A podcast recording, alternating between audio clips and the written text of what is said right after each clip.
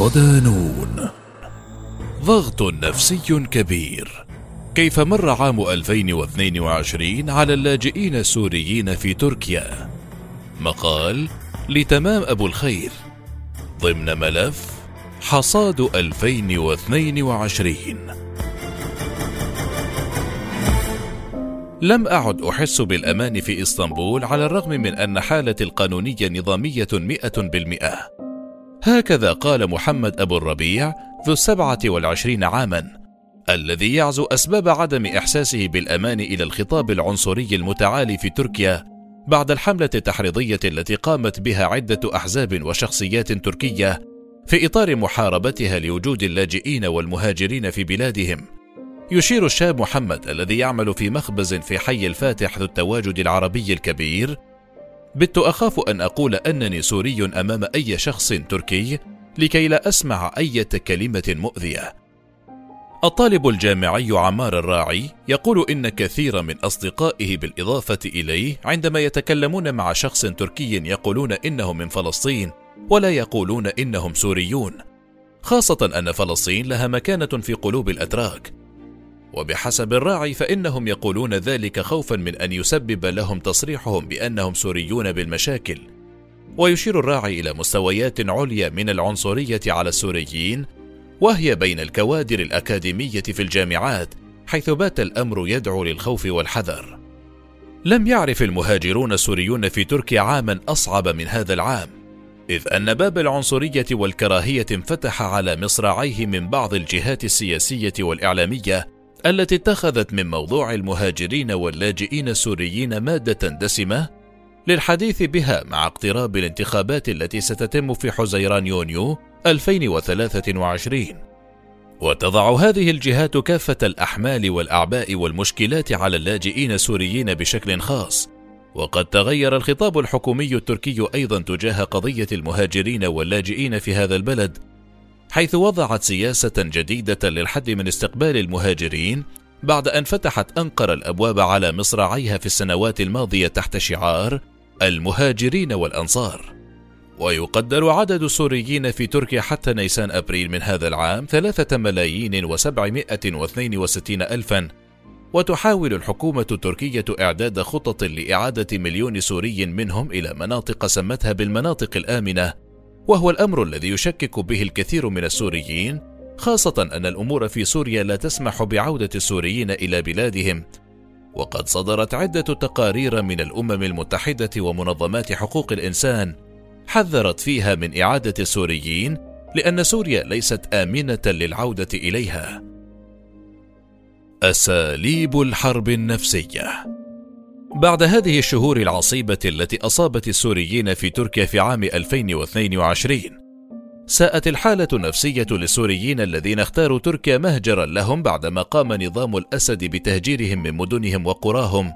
ويصف الطالب الجامعي عمار الراعي خلال حديثه لنون بوست أن ما حصل يأتي في إطار الحرب النفسية التي تشنها هيئات وأحزاب تركية، وبذلك يؤثرون على اللاجئين ويخوفونهم ليتخلصوا منهم بعدما فشلوا من التخلص منهم بطرق قانونية.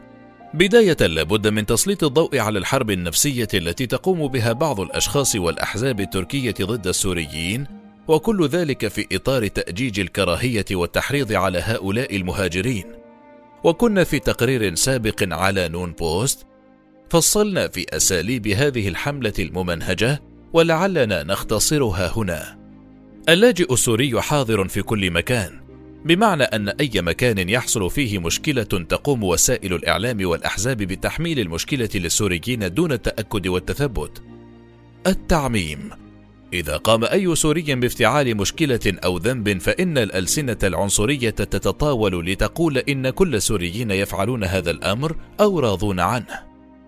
تضخيم الأخطاء: بات الشغل الشاغل للبعض تصيد الأخطاء التي يفعلها السوريون وتضخيمها، بحيث تصدر على أنها إخلال كبير بالمجتمع التركي.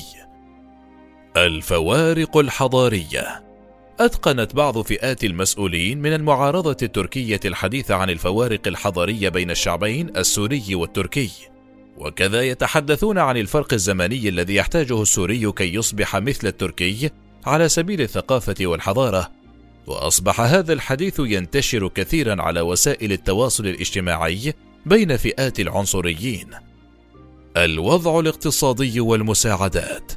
تحيل الكثير من الشخصيات التركية الوضع الاقتصادي المتردي والبطالة إلى اللاجئين، وقد ساعدت الحكومة بالترويج لهذا الخطاب، حيث يكرر المسؤولون قولهم إنهم صرفوا أكثر من أربعين مليار دولار أمريكي على اللاجئين السوريين في البلاد، وهو الأمر الذي يغضب الشعب خاصة في ظل أزمة اقتصادية تحيط بالبلاد مع انهيار العملة المحلية أمام الدولار. تمييع العنف العنصري، حيث باتت بعض مشاهد الاعتداء على السوريين عادية كثيرا ويحاول البعض تبريرها، كما حصل مع السيدة السورية المسنة التي ركلها شخص بقدمه على وجهها حيث اتهمها بالسرقة، وتبين لاحقا كذب قوله، وحاول البعض التضامن مع هذا المجرم بدعوى أن هذه المرأة سورية ومع هذا الشخص الحق بضربها. فوبيا السوري. كل الأسباب السابقة جعلت من السوريين في تركيا تحت ضغط نفسي هائل، وخلال هذه السنة بالذات بات هؤلاء المهاجرون يتعاملون مع الأمر على أساس الفوبيا من السوري، بحسب ما قاله لنا المهندس أكرم الحسامي ذو الثمانية والثلاثين عاما ويقطن في منطقة أسنيورت في إسطنبول. ويقول الحسامي إنه يعيش في تركيا منذ سبع سنوات بعد أن أتى مهاجرا من سوريا بعد تدمير بيته وذهاب أرزاق عائلته. يكمل الحسامي حديثه عن الضغط النفسي الذي يتعامل معه السوريون هذه الأيام في تركيا قائلا: بات الشخص منا يخاف أن يقول أنا سوري، يحاول الهروب من دوريات البوليس حتى ولو كانت أوراقه القانونية كاملة ولا تستدعي الخوف، وذلك لأنه في حالات كثيرة تم ترحيل سوريين بشكل اعتباطي بدون وجه حق. ويشير إلى الكثير من الشباب السوريين اليوم باتوا بدون عمل، وذلك بعد خوفهم من الخروج من منازلهم والقبض عليهم وترحيلهم، وهو ما دفع بعجلة الهجرة إلى أوروبا بالإسراع هذا العام بالتحديد. بدورها تقول السيدة عائشة صديق ذات الخمسة والثلاثين عاما وتقيم في منطقة أسنلار في إسطنبول إنها تحس بضغط نفسي هائل بعد كل الحوادث العنصرية التي شاهدتها وتتابعها. وتقول السيدة صديق إنها باتت لا تسمح لأولادها بالخروج من البيت إلا إلى المدرسة خوفا من التعرض لهم أو التنمر عليهم من قبل أقرانهم الأتراك. وتشير السيدة عائشة إن كل هذا الضغط الموجود يأتي على الرغم من أنها تمتلك عائلتها الجنسية التركية، لكن ذلك لا يفيد بأي حال. تروي السيدة السورية المتخصصة في علم النفس إن حملات العنصرية المتواجدة في كل مكان حتى في المدارس أجبرتهم بزيادة مصاريفهم المالية، حيث احتاجت إلى نقل أبنائها الاثنين إلى مدارس خاصة بعد تعرضهم لمواقف عنصرية في مدرستهم، وحاولت أن تشتكي لكن أحدا لم يسمع لها. وتقول إن أبنائها لا يمكن تمييزهم عن الأتراك من حيث المظهر واللغة، لكن ذلك لا يشفع لهم بأنهم سوريون. بالعودة إلى الشاب محمد أبو الربيع الذي قدمنا لهذا التقرير بقصته، يقول إن الأحداث الأخيرة في تركيا زادت الضغوط النفسية على الشباب، مشيرا إلى أنه هو وأصدقاؤه بات حديثهم وشغلهم الشاغل العنصرية في تركيا والهجرة إلى أوروبا. وبحسرة يقول: وكأن همومنا لا تكفينا حتى تسلب منا هذه الحالة العنصرية التفكير بأهلنا وحياتنا الشخصية. لقد استهلك هذا الحديث جل تفكيرنا أنا وأصدقائي، ولا يكاد مجلس بيننا يخلو من الخوض في تفاصيل الأمر، لا نريد إلا الاستقرار. وفي ذات السياق قال أبو الربيع إنه لم يعد يستطيع التأخر في الليل عن البيت، وذلك مخافة أن يتعرض أحد له بسوء.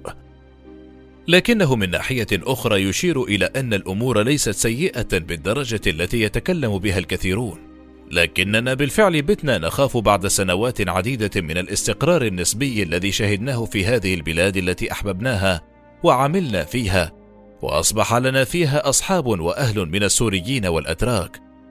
خلق الضغط النفسي الكبير على السوريين في تركيا موجة من الهجرة خلال هذا العام، حيث وصفت منظمات ووسائل إعلام أوروبية أن الهجرة التي تشهدها الحدود التركية اليونانية هي الأكبر منذ عام ألفين وخمسة عشر، وبهذا الإطار يقول الشاب حازم الحلاق ذو سبعة وعشرين عاما في حديثه لنون بوست إن سبب خروجه من تركيا إلى أوروبا بطرق الهجرة الصعبة هو الضغط الكبير المتشكل ضد السوريين في البلاد. وأكد الحلاق أنه كان يحب المعيشة في إسطنبول وعاش بها سنوات جميلة، لكن الوضع الجديد لم يعد يحتمله أي شاب ذو دخل محدود، مشيرا إلى أن حالته النفسية باتت تسوء نتيجة للأخبار السلبية التي تنتشر دائما عن حالة العنصرية بين السوريين ويتم تضخيمها عبر وسائل الإعلام. وأضاف: في أشهر الصيف التي مرت بتنا أنا وأصدقائي لا نستطيع الخروج متأخرا من المنزل أو الذهاب إلى المنتزهات ظنا منا أننا سنتعرض لمواقف عنصرية، وأنا لم أعد أحتمل هذا الوضع، لا أريد العيش بدون الحرية التي هجرت من أجلها. هذا الوضع بهذا القدر من السوء. مع كل هذه المداخلات والكلام عن الضغط النفسي السيء للاجئين السوريين في تركيا والذي خلفته الحملة العنصرية من قبل الأحزاب والتيارات المعارضة ووسائل الإعلام والضغط الحكومي، إلا أن الأمر ليس كله كذلك، حيث يشير السيد أبو أحمد الشيخ، وهو تاجر سوري في مجال الحبوب ويعمل في منطقة قريبة من إسطنبول، إلا أن هذا الضغط النفسي تشكله وسائل الإعلام فقط، وهو ليس موجودا إلى ذلك الحد الذي يتكلم به الناس. ويشير الشيخ إلى أنه يعيش في تركيا من سبع سنوات لم يتعرض لأي موقف عنصري، خاصة أن جيرانه من الأتراك يعاملونه بشكل جيد، لكنه يسمع بقصص السوريين الآخرين ومن الأكيد يجب التعاطف معهم. لكن الشيخ يحيل الأمر إلى ضغط نفسي متولد عن ضغط انتخابي قادم، وأنه سيزول وعلى السوريين الصبر حتى ذلك الحين. في المحصلة، تعمل وسائل الإعلام وبعض التيارات السياسية التركية على تشكيل هالة من الضغط النفسي والإعلامي على المهاجرين في تركيا بالعموم والسوريين بالخصوص. وبالتوازي مع ذلك، يوجد جهات ما زالت تعمل في صالح السوريين وتواجدهم في تركيا وتحصيل حقوقهم. إلى ذلك، يبدو أن الضغط النفسي بالنسبة للسوريين في هذا العام سيكون أكبر من سابقاته ولاحقاته، بسبب أن الانتخابات باتت على الأبواب في تركيا، وعلى كل طرف أن يستخدم أوراقه.